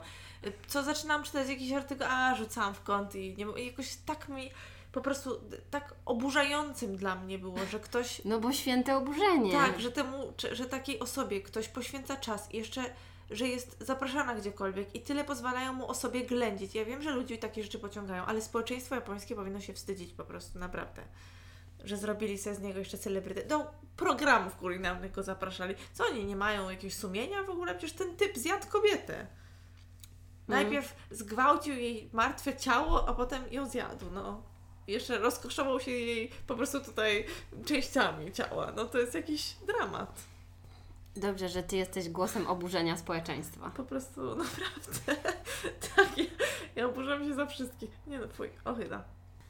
To teraz zapraszamy na historię drugiej Karoliny. Chyba będzie mniej obleśna niż moja. Będzie mniej obleśna i jest w sumie trochę dziwna. W każdym razie, cofamy się dzisiaj do roku 92, oczywiście do jedynego kraju na świecie, czyli do Stanów Zjednoczonych. Ale moja historia nie była ze Stanów. Tak, Proszę o brawa. Ja zauważyłam to właśnie, jak zaczęłaś mówić, y, nawet jak tam raz się przejęzyczyłaś, co pewnie wytniemy i powiedziałaś coś Stany Zjednoczone, to tak w głowie się zaśmiałam. Mhm. to z przyzwyczajenia już. Em, I tak jak mówię, cofamy się do roku 92, dokładnie do 22 maja. Y, Do stanu Alabama, miasteczko Huntsville. No i tam policja dostała telefon od kobiety, która się nazywa Betty Wilson. I ona była cała rozhistoryzowana. E, Zadzwoniła od sąsiadów na policję i nie było za bardzo, ciężko było od niej wyciągnąć jakieś konkretne informacje. Ale ta kobieta powiedziała, że y, przyszła do domu i że znalazła swojego męża zakrwawionego na piętrze, no raczej nieżyjącego. Nie była w stanie udzielić żadnych konkretnych informacji, czy ktoś w tym domu jeszcze był i tak dalej, jakby nic nie wiedziała. Y, No i policja tak jakby podejrzewała na początku, że to mogło być y, jakieś włamanie, czy coś w ten deseń. Bo to była taka dosyć zamożna dzielnica. Czy coś w ten deseń? O, widzę, że Karolina się uśmiecha i dopiero po chwili do mnie dotarło, że powiedziałam coś w ten deseń. Ta pani Betty Wilson akurat wróciła do domu ze spotkania AA. Ponoć tam nie piła bodajże od pięciu lat. Mhm. Jej mąż to był e, okulista, nazywał się Jack Wilson i oni byli małżeństwem od 14 lat. Y, Każdy z nich już miało jedno małżeństwo za sobą i mm, mieli y, dzieci, ale nie mieli dzieci la- razem. Mhm. Jakby mieli dzieci z, poprzednich, poprzednich małżeństw. małżeństw. Dokładnie. No i oni sobie tam niby fajnie żyli, poznali się, y, z tego co pamiętam, w taki sposób, że ta kobieta była pielęgniarką w tym samym szpitalu, gdzie ten mężczyzna pracował. Pielęgniarka i doktor. Tak. Udana para. Dokładnie. I e, po tym jak e, wzięli ślub, no to ona odeszła z pracy i zaczęła jakby cieszyć się życiem pani doktorowej. Można tak powiedzieć. e, tak. Jeździła tam sobie ponoć jakimś fajnym Mercedesem i ogólnie bardzo dobrze sobie żyli. Ten pan był dosyć bogaty, z tego co rozumiem. No i tak jak mówię, stała się tragedia, dlatego że Betty przychodzi do domu, wchodzi po schodach, tam szuka włącznika do światła i nagle patrzy, że y, na piętrze leży jej mąż, cały zakrwawiony, z wieloma śladami. Y, Jak się później okazało po tym, jak policja przyjechała, że ten mężczyzna miał bardzo dużo obrażeń na ciele. Miał obrażenia głowy, rany kłute na brzuchu, y, taki w sensie dźgnięty był, jakieś tam ślady na szyi, mm, również jakąś tam ranę kłutą y, w okolicach łopatki, na plecach, także było tego naprawdę dużo. Mm, A mogę zapytać, ona w tym czasie była na spotkaniu AA. tak, tak. Po tego dnia w ogóle ona robiła jakieś tam małe zakupy, dlatego że następnego dnia wybierali się na wycieczkę do Santa Fe i, i właśnie mieli, mieli wyjechać następnego dnia, więc ona tam jeszcze jakieś ostatnie zakupy poczynała, no i zaraz po tym spotkaniu miała się pakować na ten wyjazd Mhm, następnego czyli- dnia. Na pierwszy moment możemy skreślić ją z listy osób podejrzanych. No i właśnie jeszcze tam policja w jakimś jednym z artykułów znalazłam taką informację, że policja była w stanie jakby prześledzić jej dzień na podstawie i tam chyba billingów z karty, jakichś, nie wiem, połączeń telefonicznych, tego typu różnych rzeczy. Jakby na każdą tam godzinę miała jakieś alibi, poza tym jakim, poza jakimś tam pół godziny między piątą a piątą trzydzieści po południu, kiedy pewnie, nie wiem, była w samochodzie, czy coś w ten deseń, nie? No bo przecież coś w ten deseń, Boże, czy coś w tym stylu? o! No bo przecież no nie płacisz kartą co sekundę za coś, prawda? No, no. No i teraz tak, co policja zastała na tym miejscu zbrodni? Oczywiście y, zaraz po przybyciu tam dokonali oględzin tego ciała, y, zaczęli się rozglądać po tym miejscu zbrodni y, i no tak jak myśleli na początku, że może to było jakieś włamanie, no to okazało się szybko, że nie, dlatego że wszelkie kosztowności w, w domu były, były nic nie zostało skradzione. Znaleziono nawet portfel ofiary, w którym wprawdzie y, ponoć gotówki nie było, ale wszystkie karty kredytowe były. Y, natomiast w sypialni był, kabel od telefonu był odcięty. Znaleziono otwartą skrzynkę na pistolet, taką, wiesz, taką, taką walizeczkę jakby na pistolet, jakieś opakowanie po amunicji. Czyli wykorzystali broń znalezioną u niego w domu. No właśnie chyba nie wykorzystali, dlatego że jako powód śmierci stwierdzono, jako ostateczny powód śmierci, mimo tych wielu obrażeń, że dostał jakby czymś tępym w głowę. Aha, okay. Tak ale miał na głowie y, różne takie ślady, jakby drapane, takie kute, jakby też. W sensie nie dźgane, ale jakieś takie ślady dziwne, które. Aha, no i nie powiedziałam najważniejszego, że zaraz przy jego ciele znaleziono zakrwawiony kij baseballowy. Aha. No i ten pan, ten pan Wilson był ponoć bardzo znany i bardzo lubiany w okolicy. Takie wypowiedzi były o nim, że on y, zdarzało mu się pomagać ludziom i na przykład nie brać od nich pieniędzy, leczyć ich za darmo, no bo wiadomo jak to tam z ubezpieczeniem w Stanach, prawda? I że ponoć traktował wszystkich niezależnie od tego, ile mieli pieniędzy, jacy byli i że y, często właśnie ludziom, których nie było na to stać, też pomagał, mhm. jeśli chodzi o, o zdrowie. Y, zapomniałam powiedzieć, że on w chwili śmierci miał 55 y, lat. I też tam znalazłam jakieś takie informacje na jego temat, że on miał jakieś takie poczucie humoru, jakieś, w jakimś artykule wspomnieli o tym, że on potrafił nosić takie świąteczne krawaty, y, na przykład w lecie, że wiesz, był taki, taki śmieszek. Tak, że był taki mhm. śmieszek. Mhm. I tam mówili o nim, że, że miło się z nim przebywało właśnie przez to, że był taki zabawny i no, bardzo normalny, o może w ten sposób, mimo to, że pewnie można było o nim powiedzieć, że był człowiekiem sukcesu, poważnym, prawda, panem doktorem. Oczywiście policja mm, zaczęła śledztwo. Tutaj okazało się szybko, że nie wszystko było w tym małżeństwie tak jak należy. Mianowicie ten pan był chory, miał chorobę Krona. To jest jakaś choroba jelit, taka przewlekła. I miał ym, kolonostomię, czyli taki ym, woreczek na powierzchni brzucha, który pomaga usuwać powiedzmy nieczystości z jelit, jeżeli ktoś nie jest w stanie. Tak zwany kał. Tak, sam tego zrobić. E, no i mm, tutaj niestety policja się dowiedziała, że mm, ta Betty ponoć mówiła różnym znajomym, że troszeczkę ją to od niego odstraszało. A to. Hmm, nie wiem, I, czy, czy to było od dawna? E, w jednym z miejsc, w jakimś jednym źródle znalazłam informację, że ona przyjęła od niego oświadczenie po tym, jak on jej powiedział, że będzie coś takiego musiał mieć zrobionego. Aha, czyli to nie było dla niej zaskoczenie. Nie, to nie było dla niej zaskoczenie. Mm, natomiast. No domyślam się, że to może nie być zbyt takie romantyczne, że ktoś ma woreczek na kupę w brzuchu, no ale... No tak, no ale z drugiej strony Na wiesz, dobre no, i na złe. No otóż to, prawda, no to nie, nie wiem, nie, nie kochasz kogoś za zdrowe jelita, tak mi się wydaje, ale I, i różne rzeczy są, zresztą jak się żyje z tym na co dzień, to po prostu w pewnym momencie i wiesz, że tak musi być i nic z tym nie zrobisz, po prostu chyba przechodzisz z tym do porządku dziennego i tyle. Mhm. Tak lubię myśleć, że tak powinno być, no ale wiadomo, że to w praktyce różnie wygląda. E, też policja po tam oględzinach tego miejsca zbrodni, tego domu e, stwierdziła, że oni mieszkali jakby w, osobno, w sensie spali osobno w ten mhm. sposób, czyli tam no, nie żyli jak mąż i żona, można by powiedzieć. Po przypytaniu sąsiadów okazało się, że był on ostatni raz widziany po powrocie z pracy, ze swojego gabinetu, mm, około godziny piątej, jak tym samym kijem baseballowym wbijał, czy też jakimś kijem baseballowym wbijał taki znak jakiś polityczny a propos zbliżających się tam jakichś wyborów czy czegoś y, przed swoim domem. Właśnie zaprezentowałam Karolinie, jak wbijał tym kijem baseballowym Dlaczego znak. akurat kijem baseballowym? Nie mam pojęcia. Nie miał młotka w domu? No, a zaraz potem udało się do domu, w jednym z miejsc tam coś, znalazłam jakąś informację, że on gdzieś tam z drabiną jeszcze szalał, ale w sumie nie wiem, to jest mało ważne. W każdym razie y, tam był widziany przed swoim domem, a potem y, jak Jestem ciekawa tylko, jaką partię popierał.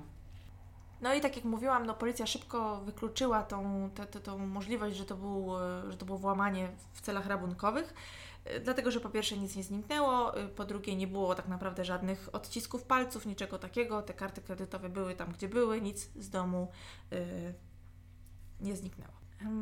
Wkrótce jednak też do policji dotarła informacja, że e, kilka dni przed zabójstwem tego doktora ktoś zadzwonił do biura szeryfa, też w tamtych okolicach, tak, i y, zadzwoniła jakaś kobieta i powiedziała, że jej znajomy, który nazywał się James White, jak był pijany, mówił o tym, że ma plan zabić doktora mieszkającego w Huntsville i że jakby to było y, zlecenie.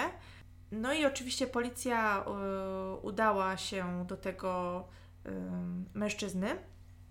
I on miał, y, ten, ten, mówiłam, że nazywał się, miał nazwisko White i miał wtedy 42 lata. Był on byłym wojskowym, y, weteranem i y, był na misji w Wietnamie. Ale niestety on był jakiś taki dosyć zaburzony, dlatego że miał bardzo długą historię nadużywania narkotyków i alkoholu. Zresztą tej koleżance też opowiadał o, o tych swoich planach, będąc pod wpływem e, alkoholu. Ym, Stwierdzono też u niego jakieś zaburzenia psychiczne, że miał taką skłonność do fantazjowania, do nie, ciężko było niby mu oddzielić rzeczywistość od tych jego fantazji. On w ogóle z, z, z wojska, powi- powiem tak, został wyrzucony, można powiedzieć, bo chyba zaatakował jakiegoś y, mężczyznę z, z, z, tego swojego Z zdziału. zespołu wojskowego, tak? I że też był w więzieniu, chyba za sprzedawanie narkotyków. Raz mu się chyba nawet gdzieś tam udało z więzienia uciec, za co go po chyba tam roku złapali. Yy, Też yy, brał udział w jakimś porwaniu mężczyzny i kobiety, czy był podejrzewany o to. Gdzieś znalazłam jeszcze informację, że on. To potem prawnicy tacy wyciągnęli, że on. Miał niby molestować swoją córkę, bo miał czwór- czwórkę dzieci. Czyli pasował na podejrzanego do tej sprawy. Tak, tak pasował. E, No i oczywiście wzięli go tam na przepytkę, natomiast on mówił na początku, że nie, nie, nie. Po około 10 godzinach tam coś się przyznał, że on rzeczywiście w, w dzień zabójstwa tego Jacka był u nich w domu. Policja udała się do miejsca zamieszkania tego White'a, czyli tego domniemanego zabójcy, no i w jego takiej przyczepie powiedzmy, bo on mieszkał gdzieś tam na obrzeżach, yy, znaleziono buty tam z jakimiś śladami krwi i stwierdzono, że to jest ten sam typ krwi, który miał e, Jack, w sensie to sama grupa krwi. E, Znaleźli też rewolwer, rewolwer, nigdy nie potrafię tego powiedzieć, który był zarejestrowany na Betty Wilson, czyli żonę Jacka, tego zmarłego okulisty. Uuu, a po co jej był rewolwer? No widzisz, no mieli w domu tą skrzyneczkę, nie, z rewolwerem. E, A dodatkowo e, w jego samochodzie znaleziono też książkę z jakimiś wierszami, jakiś tomik poezji chyba, e, który był wynajęty, wynajęty, wypożyczony z biblioteki, Wynajem. wynajęty, tak, na nazwisko Betty. Miał rzeczy, które pochodziły z ich domu. Tak, ale ja coś czuję, że to było tylko dlatego, że miał romans z Betty. No, zobaczysz. No i tak jak mówię, no te przesłuchania trwały, trwały, trwały w nieskończoność. Tam w, w kilku źródłach znalazłam, że on bardzo często zmieniał wersję, że przyznawał się do czegoś, potem coś zmieniał i w zasadzie ciężko było dojść do tego, co on mówi, co jest prawdą, co nie. Co chwilę tam się, wiesz, wahał, plątał i tak dalej. Ale tak jak mówiłam, on y, przez wiele, wiele lat nadużywał substancji takich jak alkohol czy, czy narkotyki, więc no pewnie to też pozostaje bez y, wpływu na psychikę człowieka, tak mi się przynajmniej wydaje. Mógł być trochę niestabilny. Tak, to, tak odrobinkę. I zresztą jak widziałam, jak on jakiś tam się wypowiada, to on brzmi jakby on sam w sumie nie był trochę pewien y, tego, co się dzieje, ale zaraz do tego dojdę. No i w pewnym momencie ten James White powiedział, że mm, Betty i Peggy, czyli siostra bliźniaczka Betty, swoją O. drogą to były bardzo ładne kobiety. E, one ponoć tam w liceum były szalenie popularne. Siostra bliźniaczka Betty, czyli żony okulisty, y, była jakąś tam chyba y, królową balu, wiesz, i tak dalej. E, Bardzo szybko obie wyszły za mąż i zaczęły rodzić dzieci, no ale też bardzo szybko się rozwiodły i znalazły sobie nowych mężów. No i one miały go zatrudnić właśnie po to, żeby, y, żeby on zabił męża Betty, ale y, jak on w ogóle niby miał znać te kobiety? A mianowicie Peggy, czyli siostra Betty, żony tego pana, który zginął, został zabity, pracowała w tej samej szkole, uczyła tam pierwszą klasę, w tej samej szkole, gdzie on był taki, taką złotą rączką, robił jakieś drobne prace. No i oni między sobą prowadzili jakieś długie i częste rozmowy telefoniczne i on chyba się w niej zadłużył, zadłużył, zadłużył, no, w ogóle się nie zorientowałam, co ja powiedziałam. Tak mówię, co? O co chodzi? On mi wysiał jakieś pieniądze? Zadłużyć. No, No nieważne, i on tak się chyba trochę w niej podkochiwał. Ona w pewnym momencie podczas jednej z tych rozmów telefonicznych miała coś zacząć mówić o y, y, znajomej, która ma jakieś problemy z mężem, że on ją źle traktuje i tak dalej. No i że szukają właśnie kogoś, kto by im pomógł, powiedzmy. No i, Pozbyć się tak, problemu. a on wtedy powiedział, że zna kogoś, kto by to zrobił za 20 tysięcy dolarów. No ale one niby, ona mówiła, że niby tam nie ma pieniędzy i w ogóle i w końcu powiedział, że dobra, no to można by było to zrobić za 5 tysięcy dolarów. Tyle warte jest się. ludzkie życie, nie? Nie wiem, czy on tam stawiał jakiś opór w ogóle, jeśli o to chodzi, czy po prostu chciał się może Betty przypodobać. Nie Betty, tylko Peggy, przepraszam, tej, w której się tam podkochiwał, tej nauczycielce, czyli siostrze Mhm. bliźniaczce, Mhm, mhm. szwagierce y, Denata, można by powiedzieć. Denata. Tak. Okej, wszystko już jest jasne. Tak. No i ponoć on miał dostać połowę tej kwoty. Jak gdzieś tam wyczytałam, y, w reklamówce, jak on to twierdził, w banknotach o małych nominałach. No tak, żeby nie zwrócić uwagi na siebie. Tak, w, innej, w innym z kolei źródle usłyszałam, że on miał tą książkę poezji i to mi się bardziej zgadza, bo dostał właśnie w tej książce tą książkę poezji, którą znaleziono u niej w Tak, samochodzie. ale plik pieniędzy by się zmieścił w książce? No ale po co innego w takim wypadku byłaby mu ta książka? Raczej nie wygląda na takiego, co lubi sobie poczytać poezję i po co miałby kraść taką książkę z domu? No, Wiesz no, co mi no. chodzi?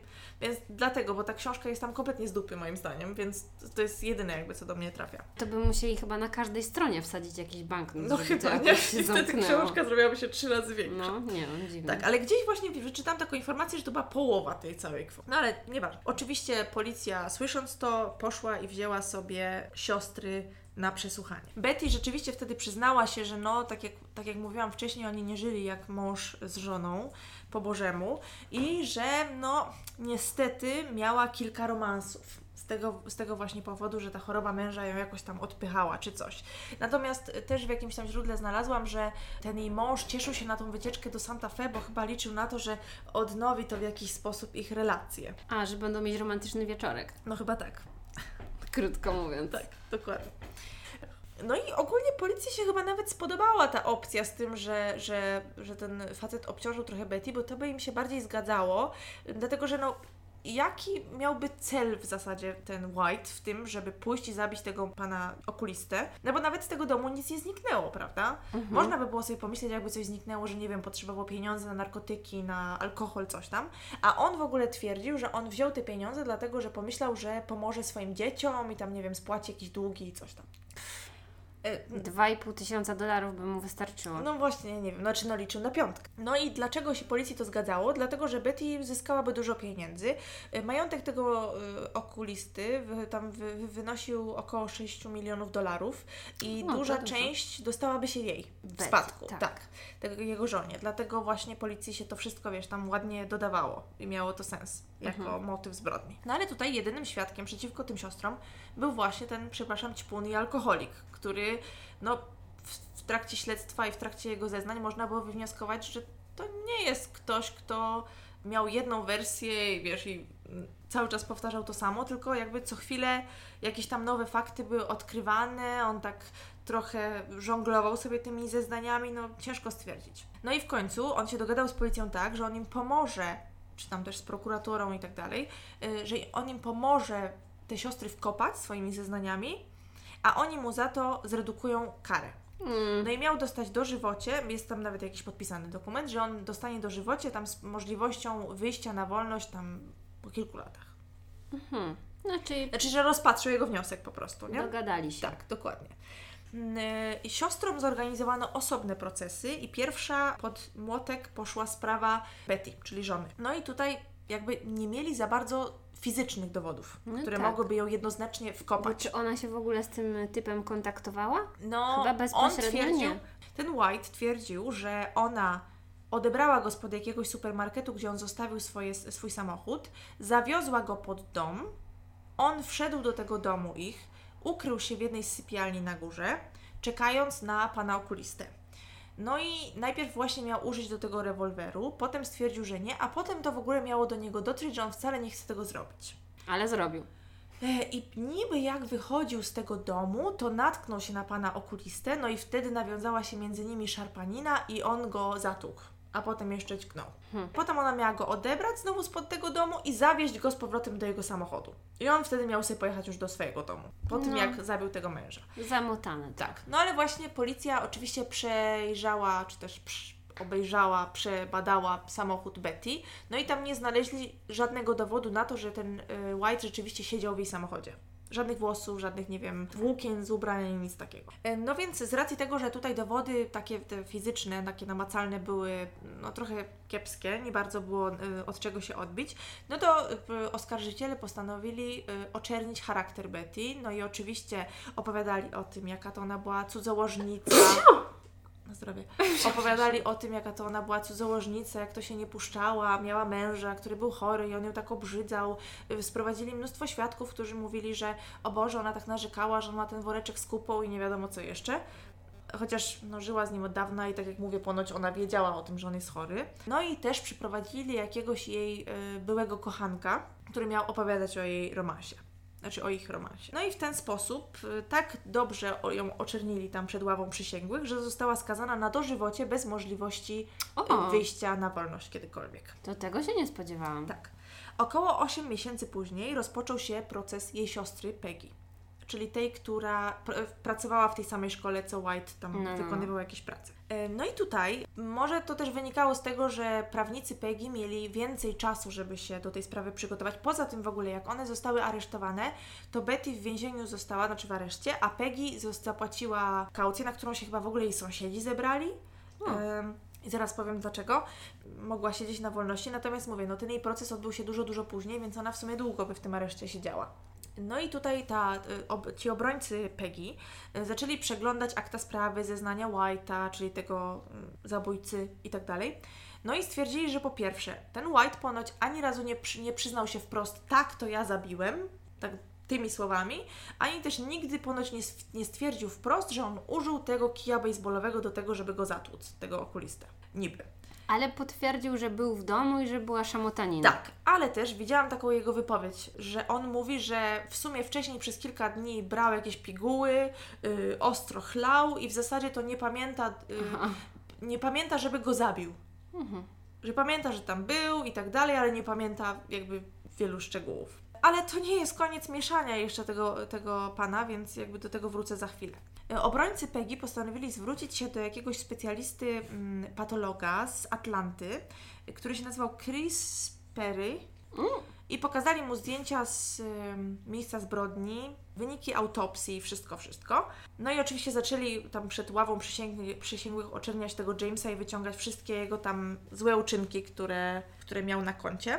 No i ten, y, ten specjalista patolog stwierdził, że jak na to, że ten y, okulista, jak na to, że został zatłuczony kijem baseballowym, to brak odpowiednich śladów. Mianowicie, jak walisz kogoś kimś, czymś takim, no to powinien być duży rozbrysk.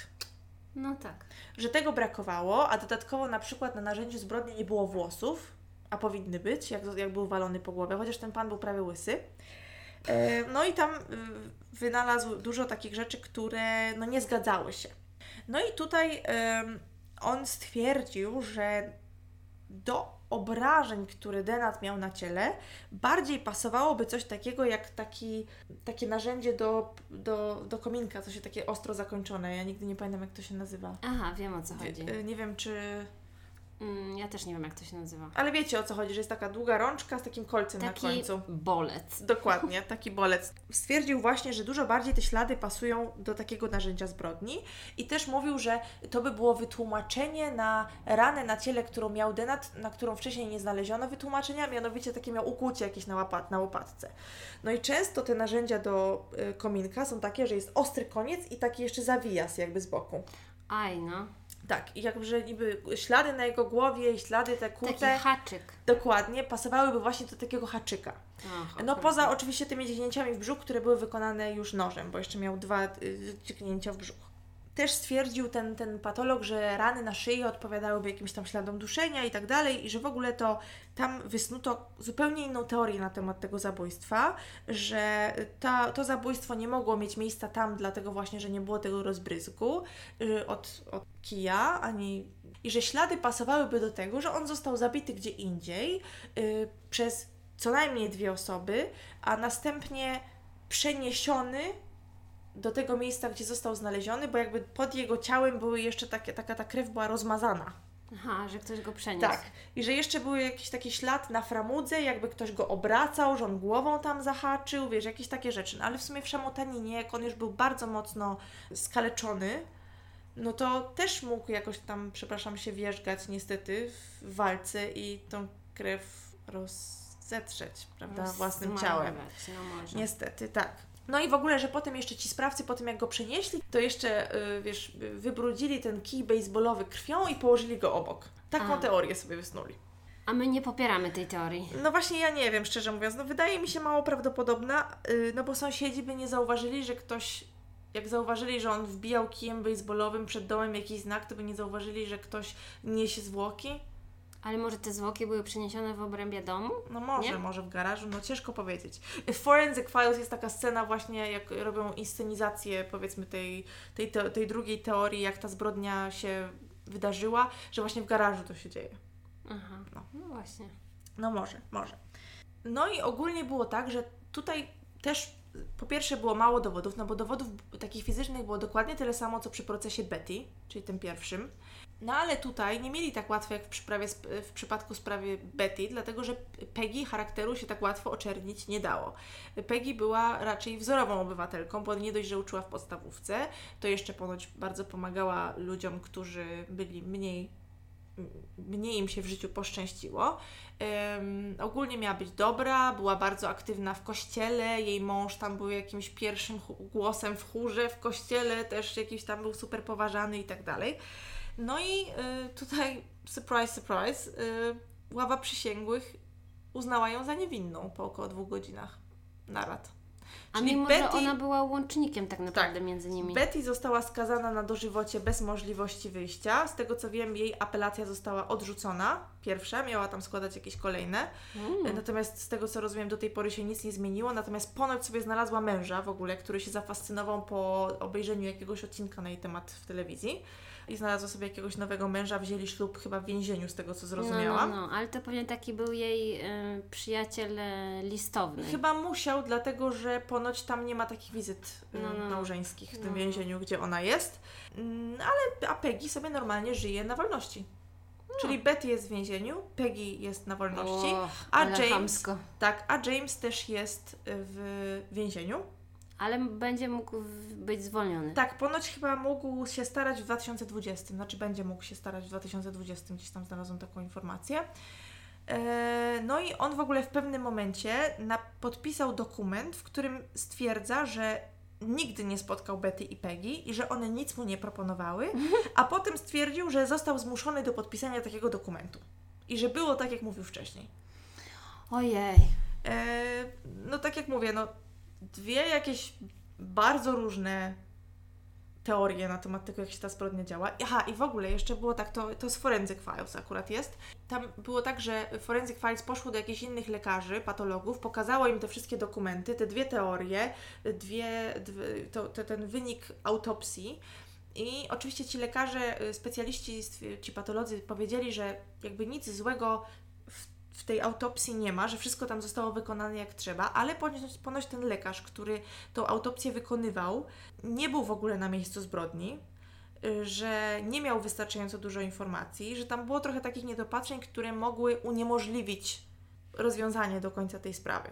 I właśnie też w Forensic Files mówili, że on odmówił wzięcia udziału w tym programie. Mhm. Czyli wiadomo, że coś zamotał. Coś, coś tam mogło być nie tak. I chyba, chyba w zasadzie to tyle. Y, Są jakieś takie wypowiedzi, że tam Betty płacze i mówi, że to koszmar. Mm, Peggy wspomina, jak to tam jej ludzie pomagali. No bo właśnie ludzie jej pomagali i byli za nią, stali za nią murem, dlatego że ona była takim, wiesz, idealnym Obywatelem. obywatelem. Tak, tak, tak. Przynajmniej na papierze. Szczerze mówiąc, nie mam pojęcia. Nie wy... Ciężko mi sobie wyobrazić, że ten, że ten White miałby coś innego do zyskania niż rzeczywiście to, że ktoś mu zapłacił za to, żeby to zrobił. No, Betty miałaby, mogłaby zyskać wolność od chorego męża i pieniądze Mhm. i sobie dalej tam, nie wiem, żyć. No wiadomo, że w takiej sytuacji, jeżeli nie ma jasnego podejrzanego, no to Tak. żona jest najbardziej Tak, one podejrzana. często w ogóle są na jakichś takich listach w stylu, wiesz, jakieś evil twins, czyli jakieś takie, Aha. wiesz, złe bliźniaczki, czy bliźniacy, którzy popełnili jakieś zbrodnie i tak dalej. Mnóstwo jest na ich temat najróżniejszych materiałów, też jest dużo takich małych szczególików, informacji. Wydaje mi się, że ja powiedziałam y, to, co najważniejsze. Y, Jest to trochę taka sprawa, jakie prosiliście, że jest w sumie trochę nierozwiązana, o takim rozkroku. Mhm. No, no nie wiem, ja się chy- przychylam do tego, że one musiały coś Nie, no bo z tego, palce. z tego, co Ty mówiłaś, to ja rozumiem, że ta Betty, czyli żona, nie miała kontaktu z żadną osobą, która mogłaby zabić jej męża, ale może miała taki pomysł, więc może poradziła się swojej siostry bliźniaczki, jakby się pozbyć takiego męża. No i ta siostra powiedziała jej, wiesz co, jest taki typ u mnie w szkole, on na pewno zrobi wszystko za pieniądze. No właśnie, ona też go w ogóle miała, też w jakimś, nie pamiętam już gdzie to, ale w jakimś artykule znalazłam informację, że ona miała go seksem też, wiesz, gdzieś tam do Szantażować? tego y, Namawiać. z- namawiać. Czy doszło tam, wiesz, do, mm, Stosunku? do stosunku, tak? To nie wiem, no nie zaglądam im tam pod kołdrę. Ym, Nie? o dziwo nie. Dziwne. No, jestem ciekawa, czy rzeczywiście ten, ten, ten pierwszy patolog, który się zajmował sekcją zwłok, nie zawalił tej sprawy, że nie poszedł tam na miejsce zbrodni i, i nie obejrzał tego wszystkiego. No bo w takich sytuacjach, kiedy, kiedy jest tak mało dowodów i w zasadzie nie wiadomo od czego zacząć, no to ważny jest każdy szczegół, prawda? No to jestem ciekawa, jakie wy, słuchacze, macie teorie. O! Albo może wiecie coś y, jeszcze? No bo rozumiem, że nie było żadnej alternatywnej wersji tych wydarzeń. To są wszystkie Nie. osoby. Nie, znalazłam jakieś tam y, newsy z y, 2019 bodajże i chyba z wiosny, czy jakoś tak, i tam było właśnie napisane o tym, że ona wzięła ślub. W Ym, więzieniu. tak, tak, tak, tak. I to było w ogóle chyba ze strony y, forensicfilesnow.com, także y, no. No to chyba innego wyjścia nie ma, po prostu chciała się pozbyć męża. No tak mi się też wydaje, aczkolwiek, no wiesz, dopóki kogoś nie skażą, To pozostaje niewinny. oczywiście. No ale ją skazali. Tak, no chyba, chyba, że. No tak, rzeczywiście. Tyle, jeżeli macie coś jeszcze ciekawego do powiedzenia na ten temat, to się możecie podzielić w, w komentarzach z nami i z naszymi słuchaczami. Chociaż oczywiście chciałam wtrącić, że teraz będziemy promować tylko słuchanie nas na Spotify. Tak. Komentarze na Instagramie, słuchanie na Spotify. Mhm. I tyle. Tak, zapraszamy do.